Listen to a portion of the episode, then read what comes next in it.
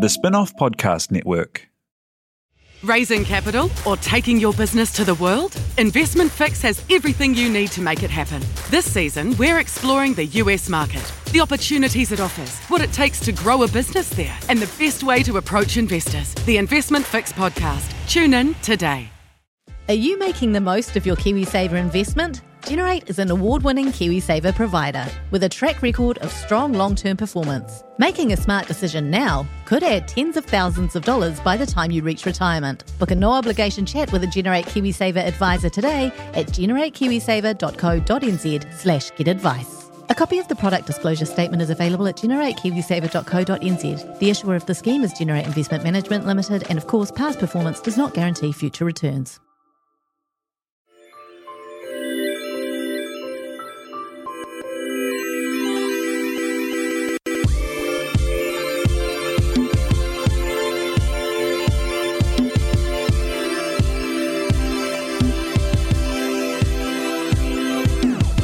Everyone and welcome to this extremely special episode of On the Rag, proudly brought to you by the Woman's Bookshop.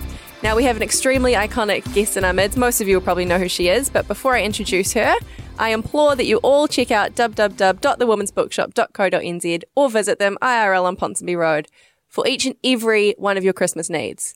We're, we're all on the on the same page on We're that, doing right? that. I'm doing all my your Christmas shopping. At shopping that one store. Yep. by yourself, but buy yourself a lovely felt um, suffrage brooch. Yeah. Why wouldn't you? Um, is there a men's bookshop? Sounds a bit sexist to me. And there she is. it's Clementine Ford. I mean, I have written a proper introduction for you. Shall we do it? Yeah, do, it, do it. Okay. Do it. Embarrass her. I've used your own Twitter bio in it. So. That's all right. So, in a moment of bottled lightning, we have our first ever returning international superstar guest. She's a twice published best-selling author, a leading social commentator, an evergreen Yas queen, and an unfuckwithable feminist demogorgon. It's Clementine Ford!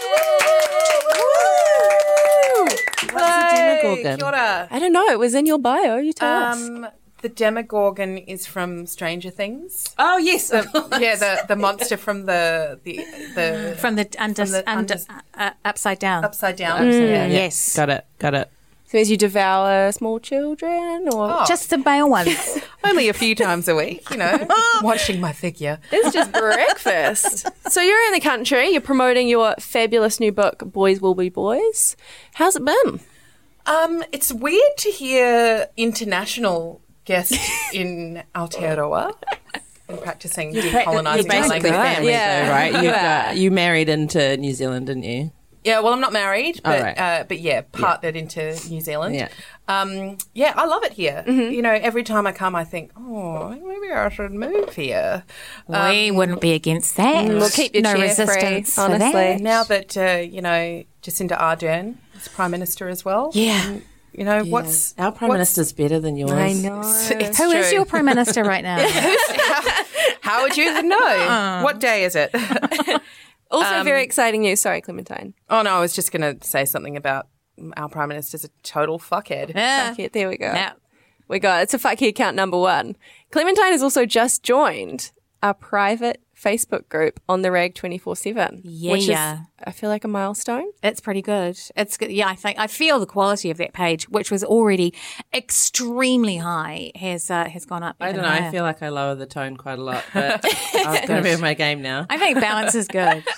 I'm excited. I'm excited to get in there and see what's happening. It's a beautiful, wholesome place on the internet. People just share like just things to make your day better. Oh, that Yeah. sounds so And- nice. and cute questions, genuine and questions. conundrums. Stuff that is unrelated to like feminism as Oh, well, but perfect. just you just need like a, a supportive group to get you Yeah, through it, which yeah. I really love. Because feminism, you know, it is a lifesaver, but it can be exhausting Mm. too. You know, sometimes you do just. Someone got angry at me the other day because I hadn't, you know, I'd failed to appropriately condemn the Greens throughout the state election because the Greens have been mired in, you know, lots of um.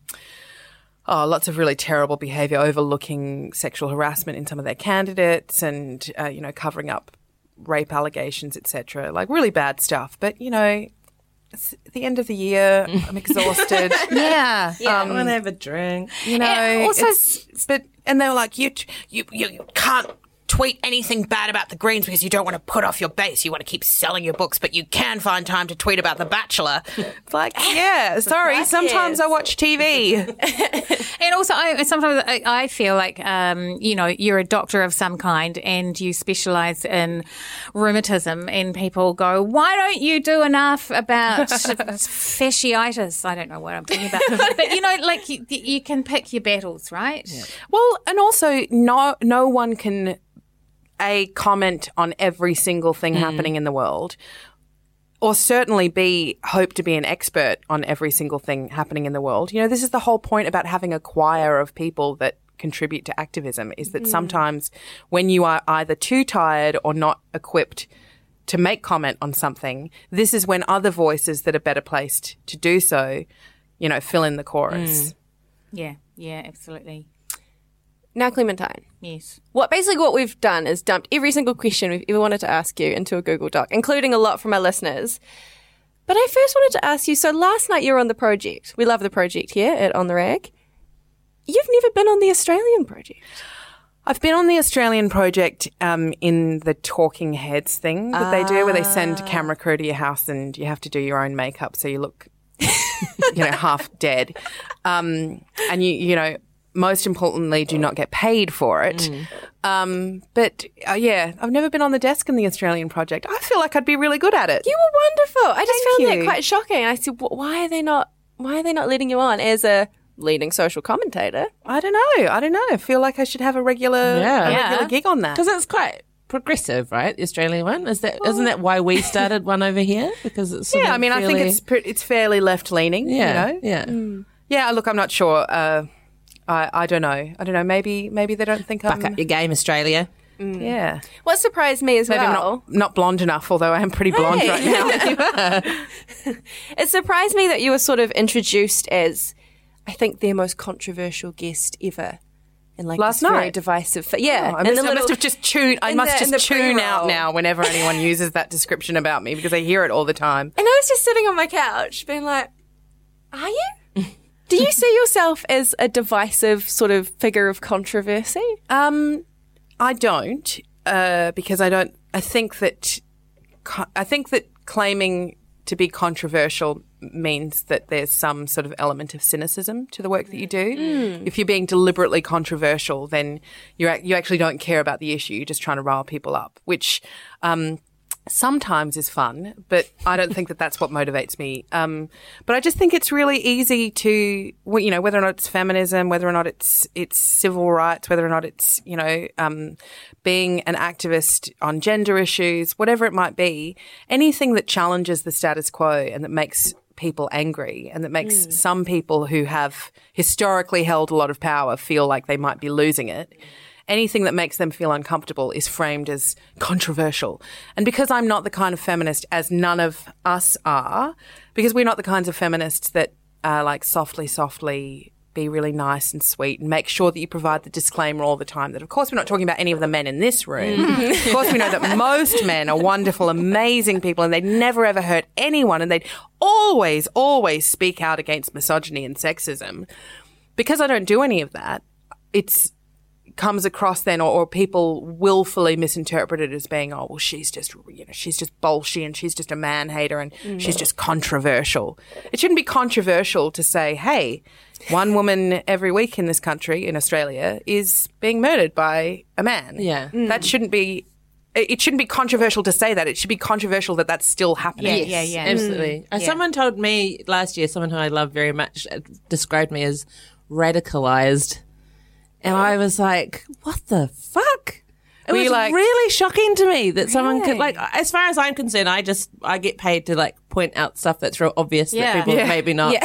thought about. But it's obvious stuff. Like you say, Yeah. it's like, it's, the, the statistics are what are shocking, or with what I do, it's like the history of colonization in this Hmm. country is what's shocking. Me pointing that out, it's not radicalized. No, Settle It's down, love. crazy. Really often, like what both of you have just done is pointing at data, mm. and, and mm. so you know that's not radical or controversial. Yeah. I, I like strident. I've adopted strident as my adjective, which That's is a nice- that's a nice word. But I do, it does blow me away that you might be the most controversial guest, given that a couple of weeks ago they had a flat earther on. So, well done.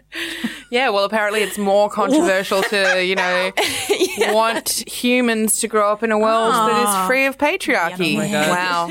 I'm so Um, sorry. See, I really like the word uncompromising. That's my word Oh, that's now good. because I feel like it it's not uh, it doesn't play into any kind of stereotypes about, around um, you know it's there's no, there's nothing feminized about it. Yeah. You know, whereas women are often described as feisty or Yeah, strident, you know, shrill. bolshy, Yeah. strident, shrill. Whereas uncompromising can be applied to anybody, and it's sort of it really kind of like outlines exactly what it is. I'm uncompromising on the fact that I want to live in a world where, you know, women and children aren't being murdered by men. This is great. I'm adopting that. That's now mm. my adjective, good. everybody. It's I'm gorgeous. just announcing that now. It's I'm- first I'm cool compromising. We're getting matching Hashtag. tattoos. Yeah, right after this. so, boys will be boys. What does this phrase mean to you? Your first book, obviously, Fight Like a Girl, took that phrase and put a positive spin on it. Boys will be boys.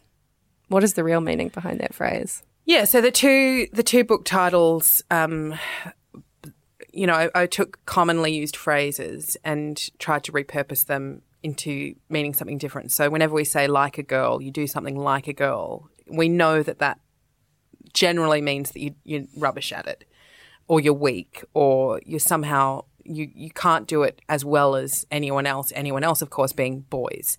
Um, so I tried to repurpose that into something positive. Whereas boys will be boys is a um, quote unquote positive phrase often used to excuse behavior in boys that is, um, you know, anywhere on a scale from just sort of roughhousing to actually criminal, um, and, and assign really negative qualities to, uh, or, or sorry, explain away really negative behaviors to some kind of innate state of masculinity that is not only impossible to be changed or challenged, but also something that we should enjoy. You know, that we should admire little boys that are like, oh, boys will be boys. Oh, he's pushed you over in the playground. Oh, he's such a boy, isn't he? Oh, boys will be boys.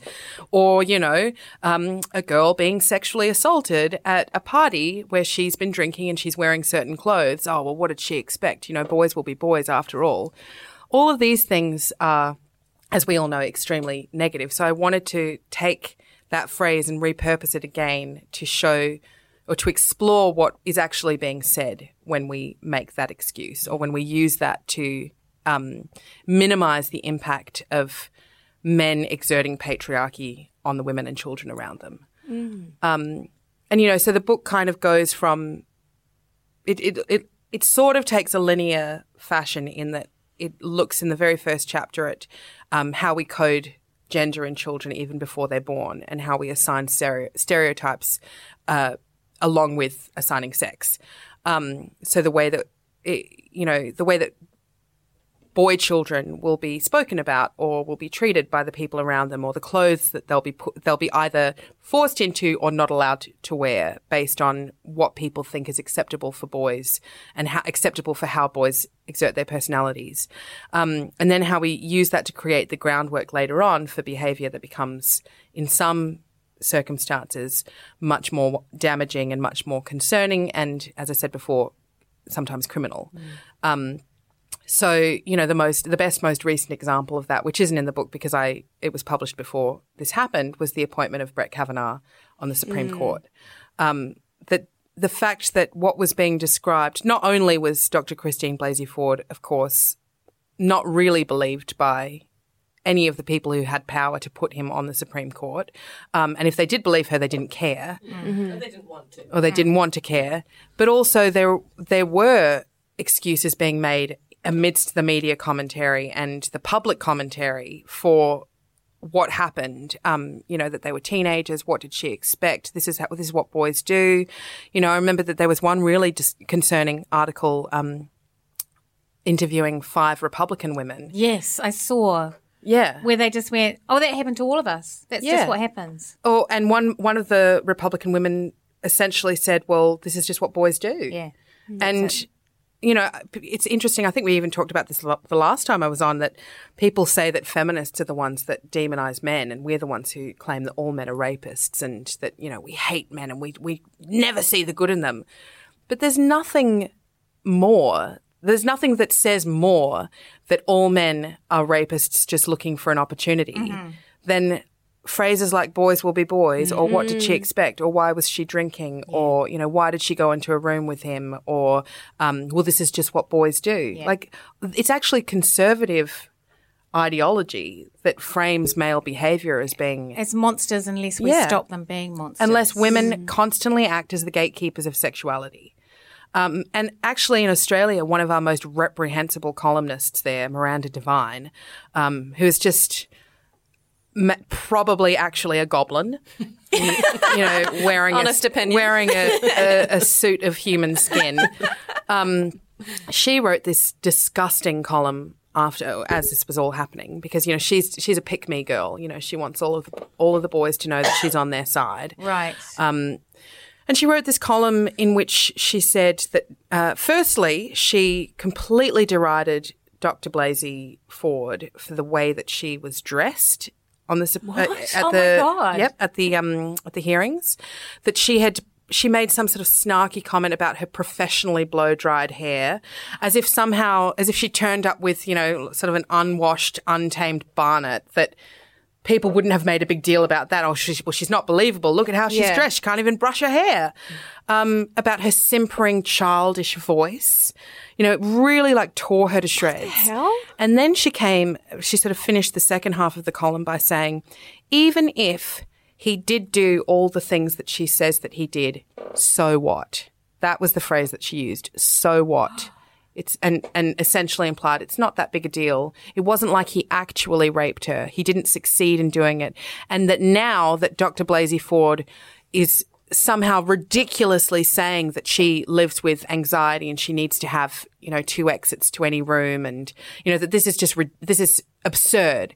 And this is this is the essentially what I got from reading the column was that she was trying to imply that this was not an issue of um, a sexual assault that has caused lifelong trauma in a woman, but a woman who is so fragile and unable to cope with the realities of life and with the reality of male, ordinary, normal male behavior that she's mm. mentally disturbed now and she, she, she is untrustworthy in that respect. Okay, so I'm feeling the rage now, and I but I find that I mean it's the bleh, see making sentences is beyond me. The thing about your book and a lot of the things that you say is it's so clear and it's so calm and it's so neutral and it's and it just makes me furious. And I bleh. did it make you furious to write the book? In parts, yeah, parts of it definitely. I mean, some of some of the book is um, a bit more lighthearted, and I tried to.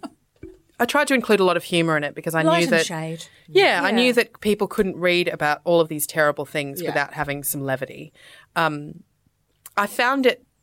I was really gratified after the book came out that people did report that they found it funny because I think I lost sight of the humor while I was writing it. I tried to put it in there, but I I was so stuck in the monstrous parts that I, I was worried that it was just so dark the whole way through.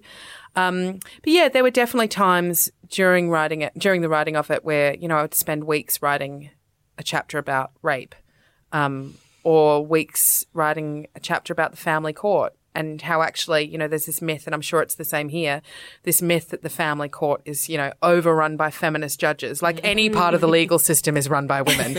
Um, overrun by feminist judges that are just working to destroy the family unit and to and to steal mm. children away from their fathers. When actually the reality in Australia at least is that the family court is so heavily weighted in favor of fathers and fathers' rights that women are advised now to not advised by their lawyers to not report suspected abuse of children because they will be painted as hostile parents and risk having their children taken away from them entirely. Um, and these were changes that were instituted by John Howard in um, during his reign of terror um, that had sort of the Keating government had kind of paved the way for them um, back in the late nineties when they they adjusted some of the laws around um, determining uh, child custody, um, where they they basically made it so that the they ruled that the ideal situation would be for children to have contact with both parents, as opposed to just this blanket rule that children would automatically go to their mums.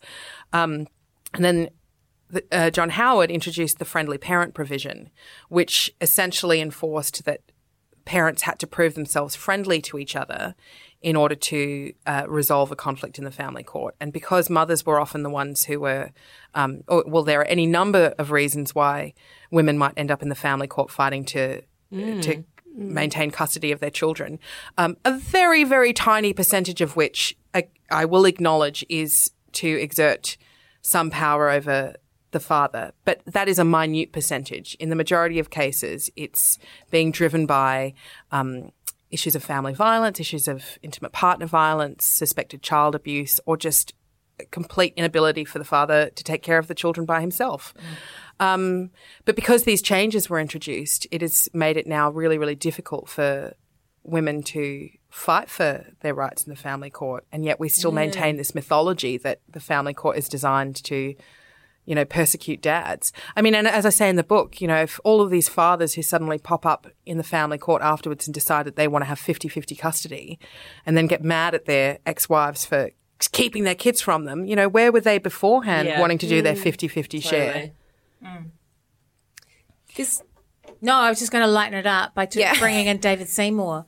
So, Yes. have you on Twitter? We Act Party leader. Oh, I did see. You've I did see the ACT it. Party's tweets the other day. Yeah. That he's he. I'm assuming it's a party of one. It is. It is. And, you know, he spent a lot of his time as an MP working on national television on Dancing with the Stars. So he's got a lot on.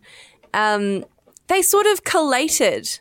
Well, they didn't. That's an old. Oh, is this that's an old old. one? Yeah. So They didn't even do the work themselves. no, they didn't. They For didn't. God's Well, sake. That's Not unsurprising. surprised. Not surprised, but disappointed nonetheless. So yeah, there's that um, the collage of tweets that you know are many years old Mm-hmm. of all the times on Twitter, and there's what there's like twelve of them. Yeah. So the hundreds and hundreds of times on Twitter that I've said. Made a joke. yeah, about. made, it made a joke, a variation on "kill all men" or embarrassed Whatever. for them that they've not only missed the the fact that it's a joke, but use something that's really old. well, I mean, it's just they didn't even make themselves. it's it's a it's a collage that used meme. constantly gets posted on everything Yeah. that I, you know, everything to do with me. Any event I'm doing, someone will post that. Mm-hmm. Um, because of course, you know, you can you can talk about beating women, and you know, how do you how do you tell, you know, what. Oh, that's how the jokes always go. yeah. Um, you know, um, oh, women deserve equal rights and left, and you know, get back in the kitchen and make me a sandwich, or Yeah. you know, what do you call, what do you t- tell a woman with a black eye? Oh, nothing that she hadn't heard before, or something, whatever it is. You know, those are all hilarious, really original as well Yeah. jokes. You know, and you can joke about raping women. You can joke about all the things that actually happen to women every day, Yeah. and that's not a big deal because it's just words. It's just. It's just funny, you know. Just mm. get get the fucking sand out of your vagina and have a laugh. Yeah. But if you joke about something that is demonstrably not a problem in the world, i.e., feminists rallying to murder all of the world's men, this is deeply, deeply serious and a sign of your ultimate plans. But don't worry, David Seymour's on it. he's gonna he's gonna sort it out. So I understand there has been. I mean, as, as you mentioned, everywhere you go, there's a, a kerfuffle. Yeah. In the, the MRA sort of realm. I'm assuming it's MRAs, or is it just kind of eggs, egg avatar Oh, people you know, on Twitter? It's, it's, it's, it's hard to tell with men's rights activists whether or not they're just. I mean, because MRAs, some of them are committed, some of them do sort of work very hard at their cause. Right. And then others are just dickheads, I think, you know. and it's it's difficult to tell with MRAs because men generally speaking, men who are a part of the MRA movement generally speaking are quite disorganized. we had a we had a men's march in Australia recently. Um, you know, a march for, a march for men's rights because men were being so grotesquely demonized in the media apparently in the weeks after So sad. yeah, in the weeks after the rape and murder of Eurydice Dixon, who was a young female comic who was raped and murdered while she was walking home from work one night, um, men had to put up with weeks, weeks and weeks of commentary in the media about how mm, maybe the problem of men's violence should be solved by men. And so this men's right, the March for Men's Rights was organised because it was just so horrible, all the, all the you know indignity that men had to um, suffer through, and it was organised by a woman. yep. Was she somebody's mum?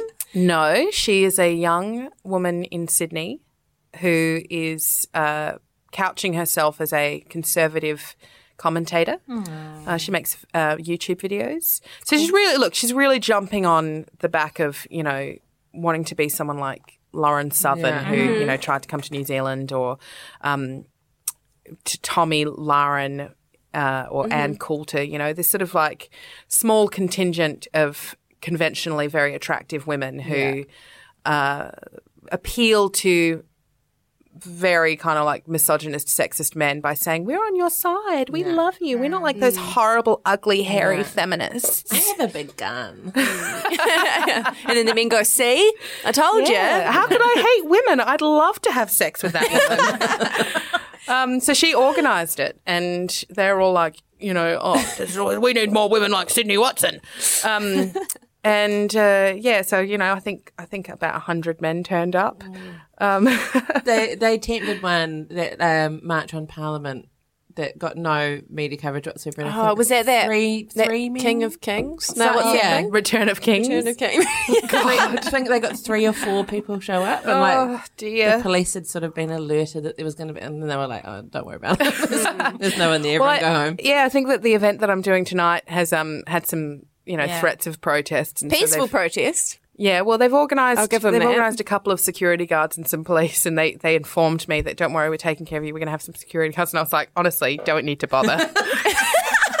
There's no one, no one's going to be there, and if there is, it'll be one guy with a sandwich Yeah. board.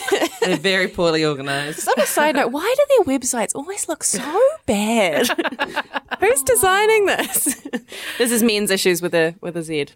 Always with a Z as well. It's interesting actually because um, there's a an American sociologist called Michael Kimmel, and he wrote a book called Angry White Men, um, which is sort of similar themes as Boys Will Be Boys, but you know, written from the perspective of obviously someone who has a lived experience of of being a man, and he also went into communities of angry white men um, and tried to sort of like get to the bottom of what their issues were, um, in a not in a oh let's understand them kind of way, but you know exposing. He's really invested in exposing toxic masculinity, and he profiles this um, father's rights activist in you know in this book, who is heavily involved in you know groups like a voice for men. I don't know if it's that specific group that he's involved in, but heavily involved in online men's groups where they talk about the indignities that they suffer at the hands of the family court, etc. And there's just this moment of terribly sad irony where Michael Kimmel speaks to this guy's son and says, you know, so because occasionally he gets to spend time with his son, and he says, oh, you know, so do you do you get to spend a lot of time with your dad? Do you enjoy, you know, what what kinds of things do you do? And he says, oh, you know, not really because he's so busy with his online groups. so oh this, oh my gosh. I mean, so, this, and this is father's rights. He hasn't got time to be a father. but this is what I think it actually comes down to is that like the whole like my kid has been taken away from me and I need to have my kid back so I can spend more time with my kid is obviously a truism for some men. Mm. But for a lot of the men who are very like hyper involved in these sort of like online communities and in mm. this this sense of activism, this is what they care about. It's not it's mm-hmm. not actually about their children at all. It's about being part of a persecuted group of men who they can kind of like flex their muscles in front of mm. and speak freely about you know how much they hate women in a way that they they sense that they can justify. I mean, Paul Elam, who started a Voice for Men in America, which is kind of considered the the you know he's sort of considered the grandfather of men's rights activism. Um, one of his major issues is men's is fathers' rights, and how you know he's talked about how judges who sit in the family courts should be um, immolated, basically, and uh, you know the the terrible damage that they do to dads, and you know how how much men suffer at the hands of this legal system. And then last year, BuzzFeed, two reporters at, at BuzzFeed, um, released this amazing expose on him, which basically revealed that not only was he a total deadbeat dad to his two children, but that he opted to walk away when they were kids. He left the mum and then came to a settlement in um, a custody settlement where he said that you know he'd be happily have nothing to do with them, and he, I think he gave them like two thousand dollars in child support for the rest of their lives. That was it. Oh my god! And then when his daughter reached out to him when she was an adult with children of her own and tried to sort of reestablish a relationship with him, um, that you know they did that briefly, and then she cut off co- contact with him because she saw him smacking her son one day. So this is it's all it's all a lie, you know. Mm, it's Yeah. all it's all a facade so that they can it comes down to that sense of like men part of masculinity or part of toxic masculinity and its role in patriarchy is providing hierarchies for men to sit on. And so it's about their scrabble to the top of the hierarchy. Right. So some men's rights activists are deeply incensed that uh, they don't sit at the top of the hierarchy anyway, but that also what's keeping them back, what they perceive as keeping them back from elevating up the hierarchy now is not patriarchy. It's not. Women. It's women. Yeah. yeah it's women and women's rights. I mean, that's exactly true of the whole incel movement as well, right? It's the hierarchy of women are having sex with men that aren't us. yeah. We deserve for women, but conventionally attractive women, Yeah. not the women who sort of None of the social- fuggos. yeah, that are socially aligned with what we are like. We want the attractive women, and if we can't have them, then Yeah. they should be murdered. Yeah, and uh, and punished. If not murdered, then punished. Yeah. Because I need to put my um, and it's all you know. I'm going to use some real cis centric language, but I need to put my dick in her to prove my manhood to other men. Mm. You know, and yeah, these particularly in the incel community, women have ceased to be. If they ever were mm. humans, mm. Um, that they're just they're just benchmarks to to how their own masculinity is defined, and how dare these women have the right to deny their masculinity? How dare they be so fucking discerning? Yeah. I think is how you put it in the book. How dare they decide who they want to have sex with? But you know, it's also interesting as well. Is like it speaks. I mean, incels is like the the worst kind of extension of this mentality, mm. Mm. but it also speaks to how differently male again cis sexist language but male and female sexuality is kind of framed in the world that we live in that sexuality and sex for men is still spoken of and considered to be something essential to their identities. Mm. You know that mm-hmm. men need to have it not only because if they don't have it they physically hurt mm. but that also if they don't have it they're emasculated. Can I ask you a question about men? Because I don't get them. So, um, in the 70s, women started working on consciousness raising because they understood that the patriarchy wasn't making wasn't giving them a fair deal right? So women have been organizing groups and uh, reading and uh, talking to each other and learning to understand the system that oppresses us. Men are sort of aware that the patriarchy is not working for them because they die early and they self-medicate and they have heart attacks and they don't get time with their children and they have mm. appalling family lives and all that. But they don't fucking get together unless it's in a toxic way, in an MRA kind of a way where they're just as you've said, repeating the patriarchal structure within that that forum. But men haven't still got together to do some consciousness raising about how the patriarchy isn't working for them. What? Why? Um, I think you know there are small groups of men who are doing that work. Um, and I, I find that really encouraging as well. And I think that um, you know if in Australia we have something called men's sheds. Do you have that here? Yeah. Yes, we were talking about just talking about the those. other day because I took a photo of when my parents live in quite a small rural town, and I was out with my dad, and I was like, "What the fuck is that?" and then his explanation of it was actually really nice. Yeah. like I was really into it, and I, I was not prepared for Yeah. a description of, of of a group for men. Uh, The men's shed where my parents are from is actually run by a woman who's, who's a head the head carpenter in within that, Yeah. that group. Oh, that's so cool. Um, it, turns out the working men working men's club in the same town is also the chairperson is a woman. Yeah. I wonder if it's something that's more prolific in like the regions or something where it's like harder, I don't know, like less connection in like rural. I'm assuming you're talking about the place I'm talking about. yeah, yeah, in the Wairarapa, In the the, heart Wider of the Upper. Wider Upper. The heart of the Wider but yeah, Upper. the idea that there was a, a place for men to create and Mm, contribute positively because they might be isolated from Mm. friends and family. So or- is that part of that idea that men don't really like to sit face to face and talk to each other, but they like to stand shoulder to shoulder and do something Yeah. while talking to each other? yeah, I think maybe that's the idea. I I think it also breaks down. I mean, my understanding of men's sheds in Australia is that you know, yes, stuff happens in the shed, but it's it's very explicit that the purpose of it is for men to get together and talk about their feelings. And a lot of these men may be of a particular generation where they certainly haven't been encouraged to discuss their emotions and to speak about their feelings in that way. But they also may have been, you know, they may have gone through divorce or they may be widowed. Um, and one of the things that patriarchy does to, you know, particularly sort of mainstream heterosexual couples uh, is that, and particularly men of over a certain generation, is makes the women the sort of vestibule for men's feelings. You know, so we all have lots of networks of women that we can speak to and, and offload to and kind of nut out things and, and explore our emotional landscapes with. But generally speaking, patriarchy has uh, encouraged men out of that. Um, And again, like men over a certain generation don't talk to each other about what's going on in their lives. I mean, one of the um, most horrifying statistics I've ever heard, and again, I have to double check this because I, I read it a while ago and I need to check the source on it, but it I know it's sort of roughly correct, is that for men, older men particularly, whose wives pass away, the average time for them to get remarried is nine months.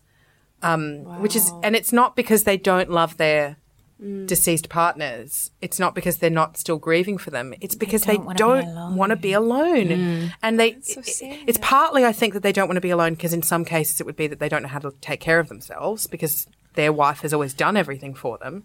But it would also be because they don't have anyone to talk to. Mm. Yeah. You know, mm. and, and I, f- Deposit those yeah. hopes and dreams and feelings. Yeah, which is mm. incredibly sad, and yet at the same time, women for too long have been the sole recipient of men's emotions. Um, and I, I don't know if any of you ever feel like this, but I just can't do it. You know, Yeah. I just feel like sometimes, you know. Sometimes even with my partner, I'm just like, oh, can you just go out and like find some men to talk to about this? Stand in a bar or play a game of golf just can't and talk. have a chat. I, am not equipped to receive these feelings, you know? Yeah. Mm. Um, it reminds me of like in the BFG when the dreams get sucked into those jars. It's like you feel like you're just constantly absorbing the, the good and the bad.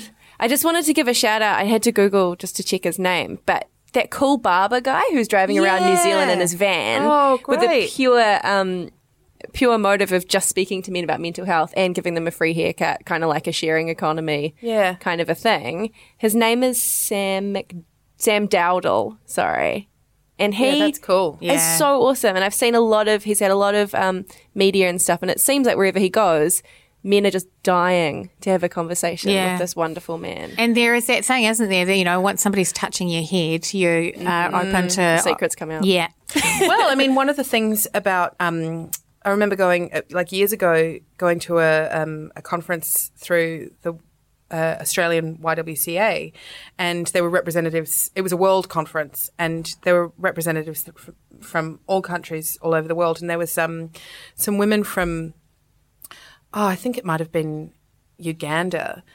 They're repping the Y there, and they were talking about one of their programs was to take um, condoms into hair salons and to talk about sexual health in hair salons in this sort of private space where it was only women there, um, because this is where women went to talk about shit, basically.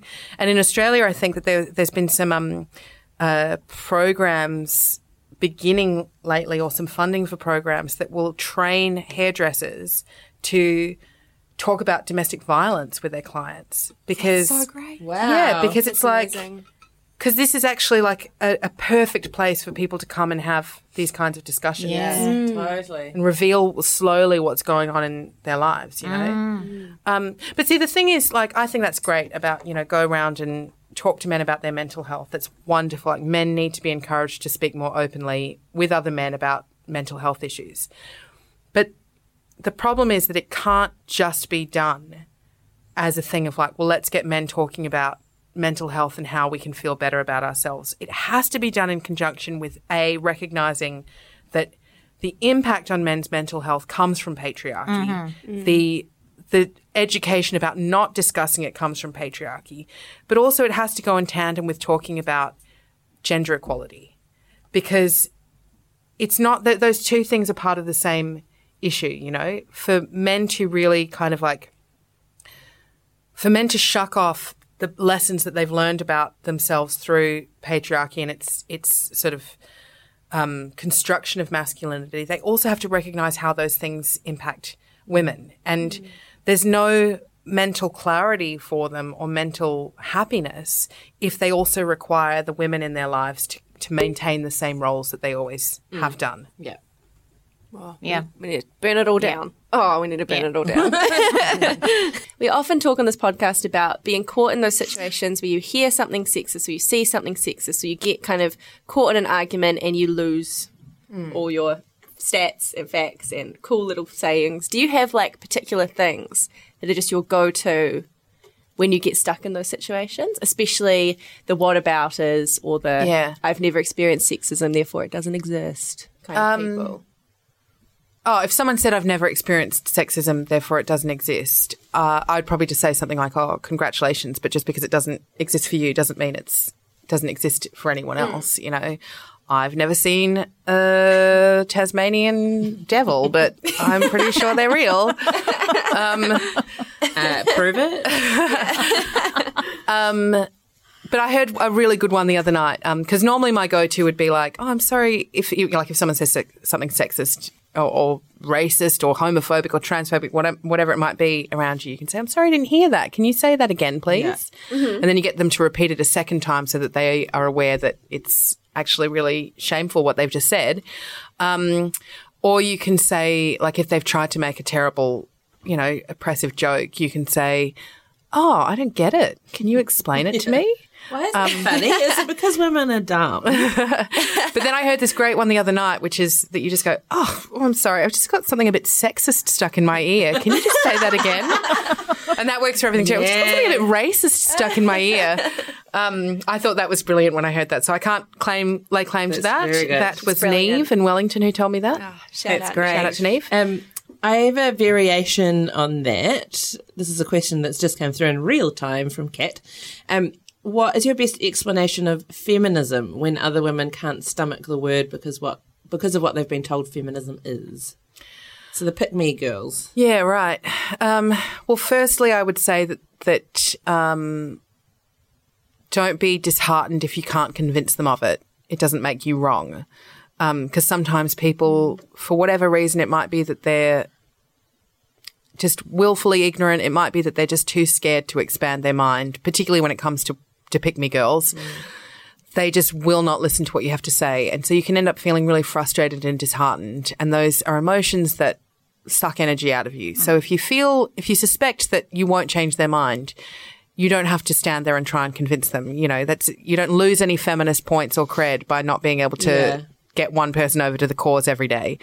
Um, but I guess I would, I would, you know, some people just sort of go back to the ba- their basic definition, which is that oh, it's just about equality between the sexes, which is not really true for me.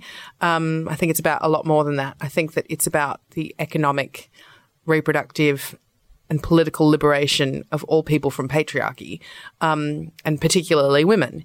Um, I don't know. I mean, it's tricky because it does it does end up being really frustrating. But something I like to say is that you know feminism is feminism is a movement that means I'm, I don't have to hate myself. You know that it's about it's about valuing myself in a world that tells me that my body is not good enough, that my uh, you know I, I won't be paid more than men in the same field. Um, that my only role is as a mother, and once I become a mother, I'm you know an idiot. Um, or that if I don't become a mother, that I'm selfish. Um, it's about recognizing that I have the rights, the right to stand there as an equal and autonomy, autonomous human being with dignity. That's beautiful. Nice. That's really good.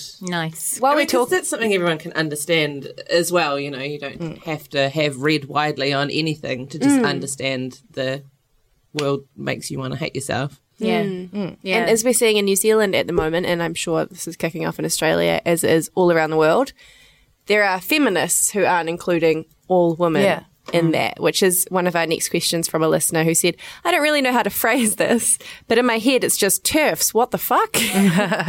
which I've interpreted. Why are so many cis women so fearful of making room for trans and non binary? Mm. Well, because I, I guess, you know, cis women can be assholes just as much as anyone else, you know, and they can defend their territory or what they perceive to be their territory with exactly the same ferocity that cis men defend what they perceive to be their territory. Um, I don't know why they're so afraid of expanding their minds, except that um, they're ignorant and they're fearful. And uh, I appreciate that there's a you know a lot of pushback against that now. Um, I don't know. It just to me, it's it just doesn't it just doesn't feel. It just feels like a, a huge waste of energy Yeah. and hatred. You know. See, I'm surprised that it is gotten traction again because the first time I ever heard the term, it was associated with Germaine Greer, and I was like, well, you know, that's an older generation. Mm. I I never expected it to be a movement that young people subscribe to. Not that I've ever really seen that many young people sort of talking about it. It's mostly been men and middle aged cis women. Mm. But I'm I'm just amazed. I'm amazed that it it is well, especially in in Auckland, in- Yeah. in, New Zealand. It's just in the last few months. It's really become super visible, and it's a, a, a mm. movement I expected to not ever hear about again. Well, and the thing that gets me as well is I. This is probably like rose tinted glasses, but I've always thought one of the uh, physiological differences between a lot of cis men and women, or men and women, is is our inherent empathy. Mm. I find a lot of women are more empathetic to what the experience of others might be like, even if they themselves haven't experienced mm. it, as opposed to a lot of men just being like, I don't know what you're talking about, therefore it doesn't exist. Mm. So it's surprising to me then that there is a movement of women who cannot understand the the trauma that so many mm. trans men and women mm. go through in their lives and then want to re-traumatize them Yeah. by telling them that you know they should define themselves X, in xyz ways. It's mm. amazing to me that women could act that way. I don't know because I think that I think that that um, that thing about empathy is maybe a bit of an illusion, and I think that that comes from the conditioning that women have to be empathetic, but really empathetic in a mainstream kind of way. So women will their empathy might come from mm, noticing that a colleague is a bit down today and they'll be like, "Oh, what's going on? You know, let's sit down and talk about it." That's an act of empathy, sure.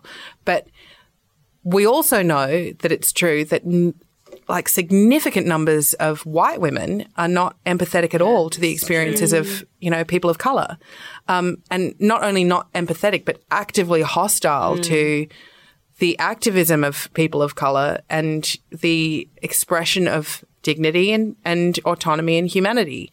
Um, so i think that it just I don't know. Like, I, yeah, I think that that's probably is a little bit of a, an illusion that's based on the conditioning that we have, but it hasn't actually extended itself to empathy for all humans. yes sure yeah Next question for you, Clementine. Best use of energy. How do you pick which trolls to tackle and or engage with, uh, particularly for the sake of others reading who we don't want to be encouraged by them, and which ones do you leave? Um, well, I wish I would, could say that there's, you know, a rhyme or reason to it, but honestly, sometimes it's just if I've got five minutes. um, most most of them I just ignore, and you know, just ignore them; they'll go away. Um, They don't, by the way. Spoiler. Um, no, they're just they're always more there on the horizon. They're like you know flies. Um, so mostly I just block and ban or just just ignore or whatever, you know, because it is just a huge waste of energy. But every so often, if I've got five minutes, I'll reply or I'll try and say something funny in response or try and shame them in front of people. Um, and then I might. Where where I might make a conscious choice about it is if someone says something that is so pointedly revolting or aggressive or abusive that I then might screenshot it and, and make an example of that. Um, you know, someone, I saw a comment today on my Facebook page of some guy saying that it was on, it was on a post about, um, actually, it was on a post that I'd shared a few months ago. Uh, it was an excerpt from the book, which was the an excerpt from the final chapter, which is a letter to my son. Um, and this person, this guy, had commented that I. Um, that he was sorry, felt sorry for my son because you know I was going to raise him to teach him to be to hate himself, and probably force him to suicide, and so it would have been better if he'd never been born. And I was just like, uh, I probably won't share that one because I think that that's just. I, I generally don't like to share stuff about my son. Yeah. Um, but I just thought, you know, this is a guy who, if I made a comment so flippant about male suicide, would yeah. drag me to hell and back for it. Absolutely. Or if I treated male suicide as some kind of like political football, yeah. then I would be horribly called out, you know, and deservedly so. Yeah. Um, And yet they have no problem. And this is like one of many comments that men have made to me about how my I, I, I will be. Another one was that I will be the reason my son kills himself one day. Um, like, how can they claim on the one hand to care so much about male suicide, and yet at the same time almost be wishing for it to happen Yeah. to just teach To me a lesson? Yeah, to prove a point. like, why would their wish not be? You know, I really hope that your son grows up to be healthy and happy Yeah. Mm. Mm. Um. even if they said like in spite of you Yeah. you know i really hope he, he ends up being healthy and happy as opposed to oh Uh, well, he's going to kill himself one day and it'll be all your fault. Yeah. Mm. but is um, that part of that idea that some people have that the reason men are experience a you know a high rate of suicide is because women are so horrible to them?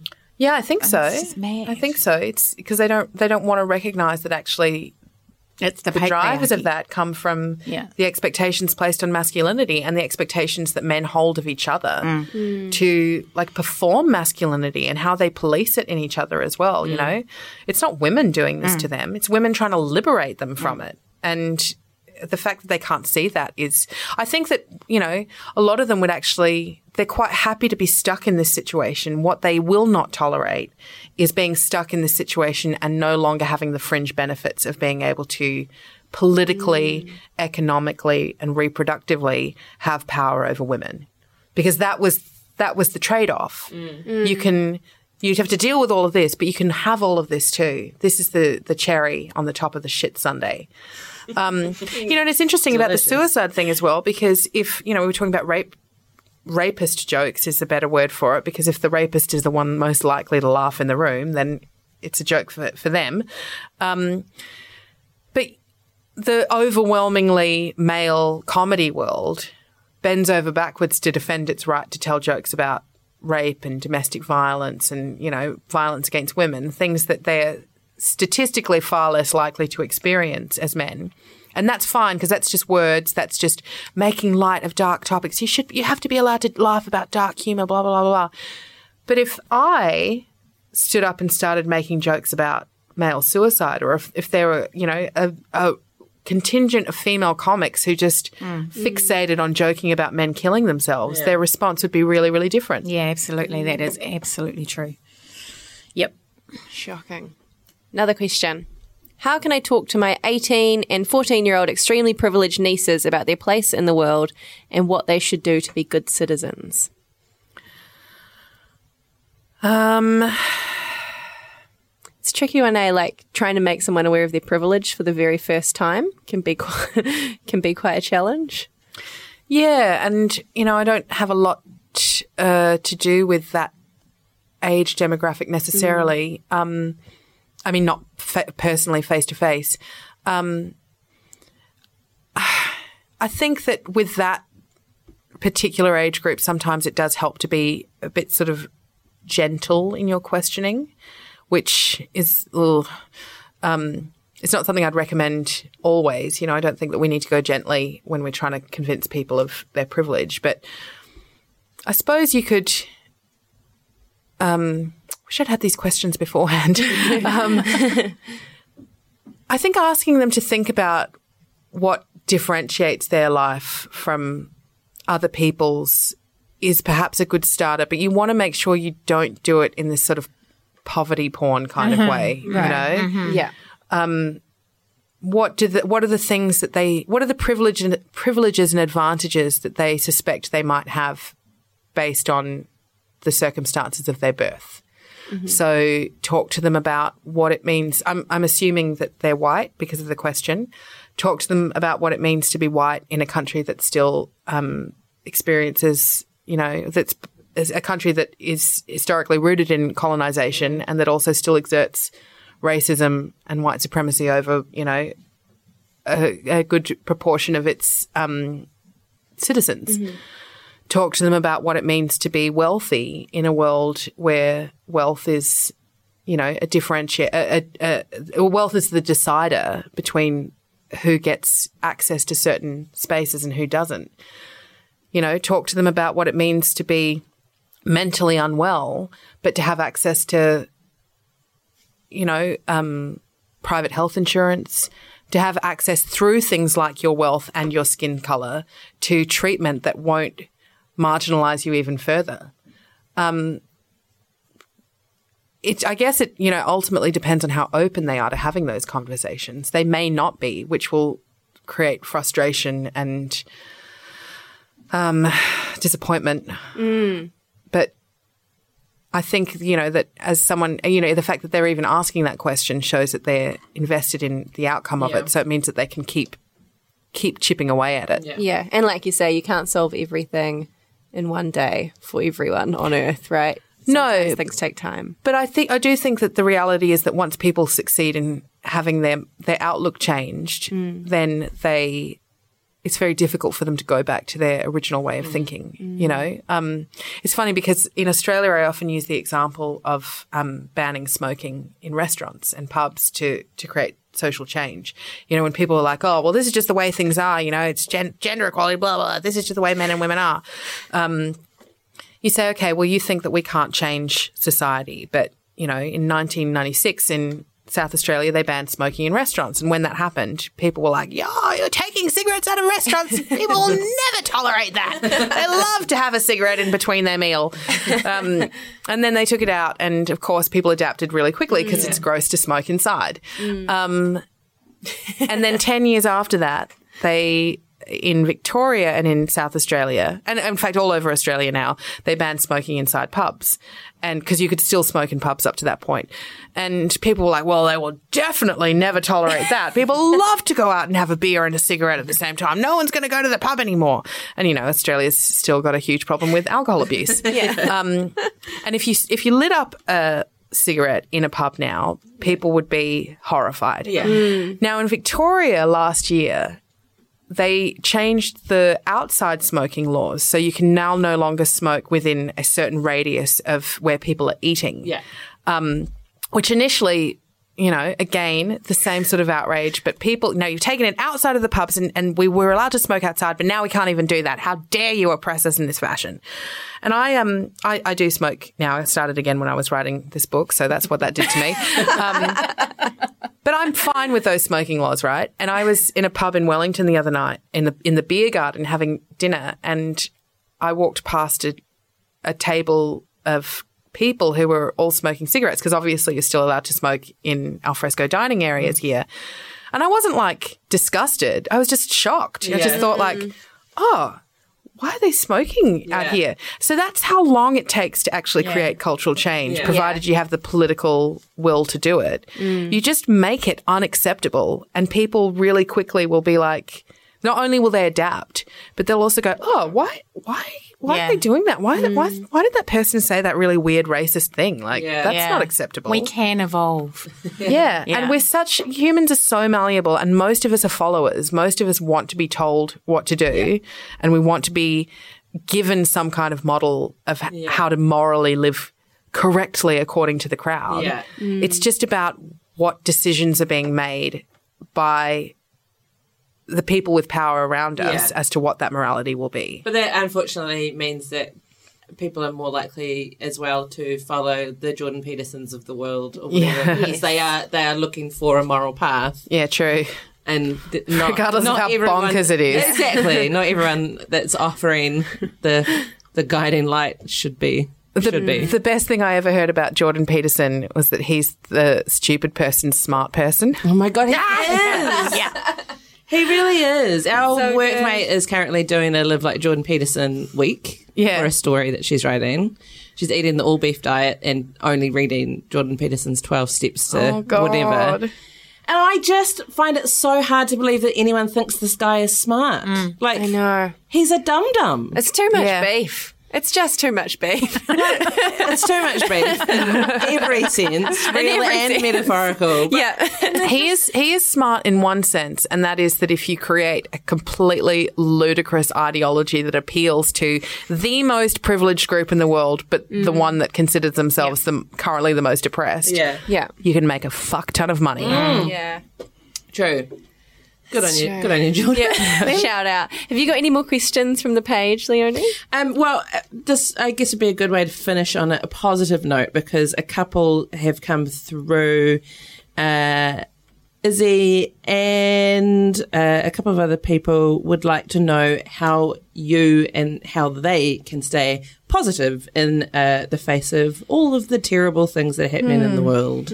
Well, I feel really positive in this room right now. And I think that that is, I'm not being funny. I think that that's because it, if I, it feels positive to me when I spend time with other like minded people who understand what it is that, you know, we all have a shared understanding of what it feels like to be a woman living under a patriarchy. Yeah. And some of us have different experiences of um, other oppressions, you know, and but but on this one thing we can we can get together and we can have a natter about it and we can make some jokes and I feel like I'm going to walk away feeling really positive and taken care of, you know. Yeah. Um, I hope you guys feel the same way. Yes. Oh my God. yes, please. Thank you. So I feel like that's a really good act of self care. And it's something that I say to young women, especially, is that, you know, particularly the frustration that comes from being gaslit by the men that you know, and even just, even just gaslit in the sense of like, you know, if you're if you're at school still and you have to go to school and deal with dickhead little mm. anti-feminist shitheads who are like, oh, there's no such thing as a wage gap, or you know, like feminism is stupid. Have you read Jordan B. Peterson? um, whatever it might be. Bad enough from a grown man, but from a seventeen-year-old. Oh god, it's intolerable, isn't it? When you have to deal with that and deal with them day in and day out, and you are not yet at the point where you understand you're allowed to walk away, and it doesn't mean you've lost anything. It actually means you're preserving your sanity Um, because you're not going to convince them, and they don't want to have a conversation with you in good faith. That one of the most important things you can do is spend time with other women mm-hmm. and talk to them, talk in a space where you don't have to qualify your experience or prove your experience to anyone or check the words that you're using because you don't want to offend the men in the room or whatever it might be. Mm. That that's a really important thing to do. And it's funny that like, um, you know, one of the sort of like fragilities of the men's rights and anti-feminist movements is this I is this fear that they have of women's spaces. Like women women having a women's only swimming hour. Like, oh my God, God forbid women get to go to the local swimming pool and just swim with other women. Like, oh, well, what about the men's hour? Like, fine, start it. Have a men's hour. That's cool, dudes. Yeah. Um, it's funny that like our attempts to kind of share space with each other in in a way that is exclusive of cis men is met with all of this hostility and yet people say oh well you know men's sheds are a really good idea because mm. men can get together and they can talk in a safe space about their feelings. And they're like it's so important for men to be able to do that. Um, and when we're not in our own spaces, we're being policed for what we wear, how we behave, what we drink. and we're policing ourselves Yeah. as well mm. because it is so difficult to break out of the conditioning that you have had being socialized as a woman in the world um, to to speak freely mm-hmm. amongst men to speak in a way that that isn't preserving their feelings all the time that isn't sort of like it's like we've probably all had that I don't do this anymore but I had to train myself out of it. We've probably all had that experience of sitting down with a, you know a table full of women in a pub or something like that and having a man approach and say as he's sitting down oh mind if i join you ladies?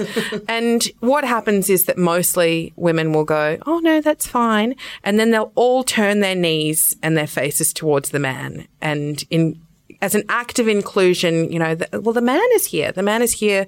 He's arrived to legitimize our conversation, and we can't continue talking about what it is that we're talking about because we might bore him. Yeah. or he might think that we're, or he might Shallow think that we're or yeah, fluffy. Yeah, or he might not think that we're pretty or whatever it is.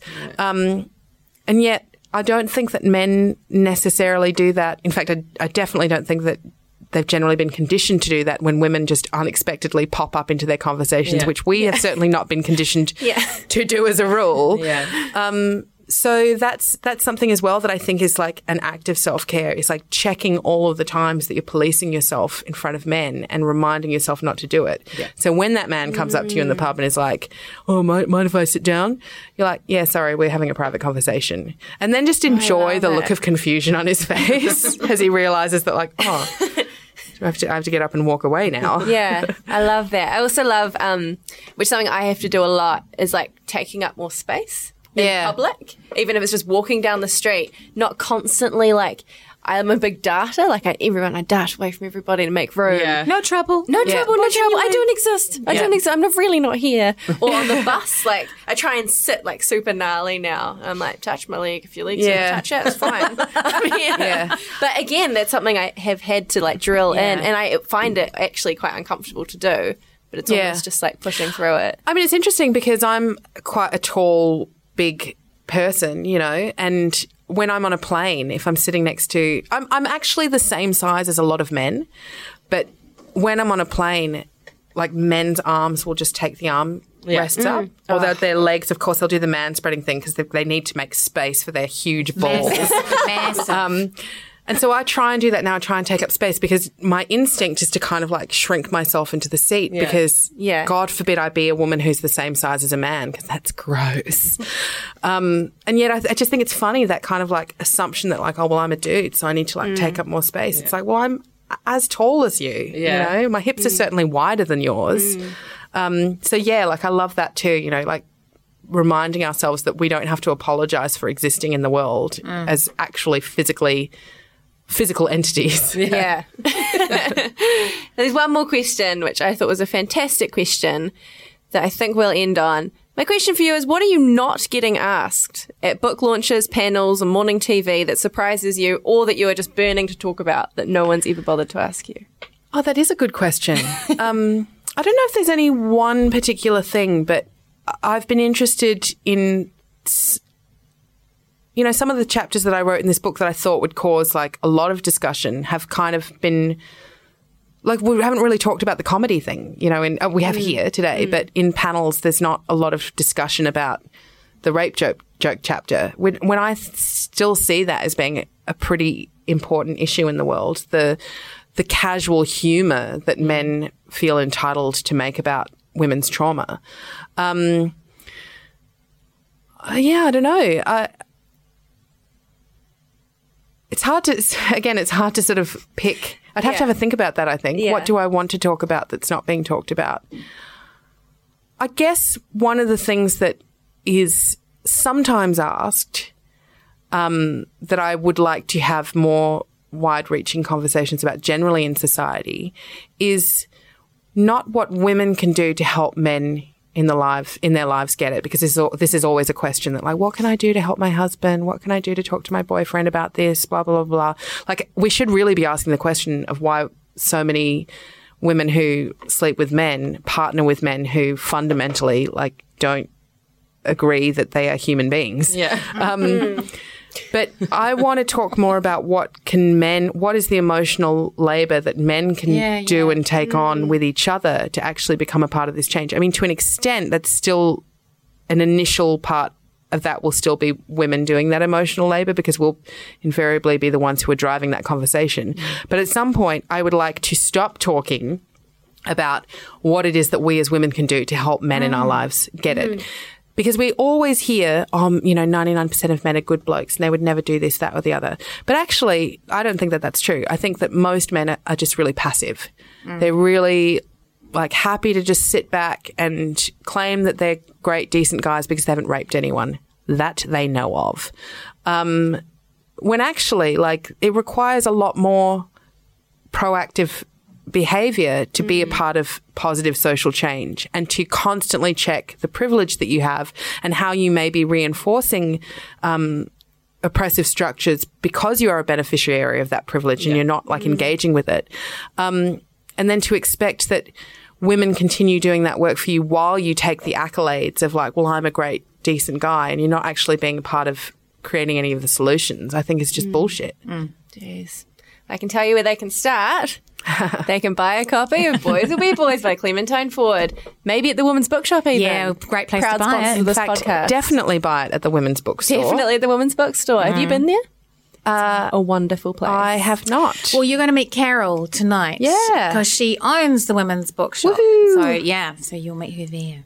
She's a legend. she is I'm pretty sure I met her last year. Actually, I think that they didn't. They did the um, the event with me last year, but um, it was such a fly in fly out visit Yeah. last time that I didn't get a chance to go to the shop. But yeah, do all your shopping there. Do all your shopping. Carol is Buy a Boys Will Be goddess. Buy it for all the men in your life. And before you say, "Well, where's the men's bookstore?" Start one. you know, if you want it so badly, do it yourself. Get organised. Exactly. Thank you so much, Clementine, for coming on this podcast again. Yeah. Whoever Aw, would have I feel thought? very lucky. Coming back I'm to see us. super thrilled to be back here. I love you guys. She's on the on the rag page. So any questions now? Just you can go straight to her. Thanks, Leonie Michelle, as always, and the wonderful Tina for recording this Yay. podcast. Thanks, Tina. Bye, boys will be boys. Thank you, Women's Bookshop. Bye. Ka kite.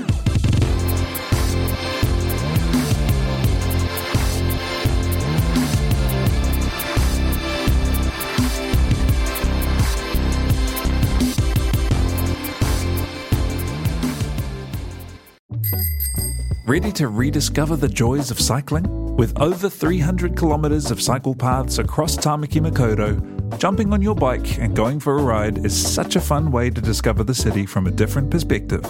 Cycling is getting more and more popular across Auckland, so now's a great time to join the hype and give cycling a go. Head to at.govt forward slash cycling to find your nearest cycleway today.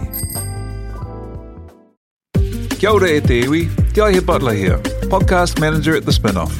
If you enjoy listening to our podcasts, consider supporting our mahi by signing up to become a Spinoff member at thespinoff.co.nz slash donate.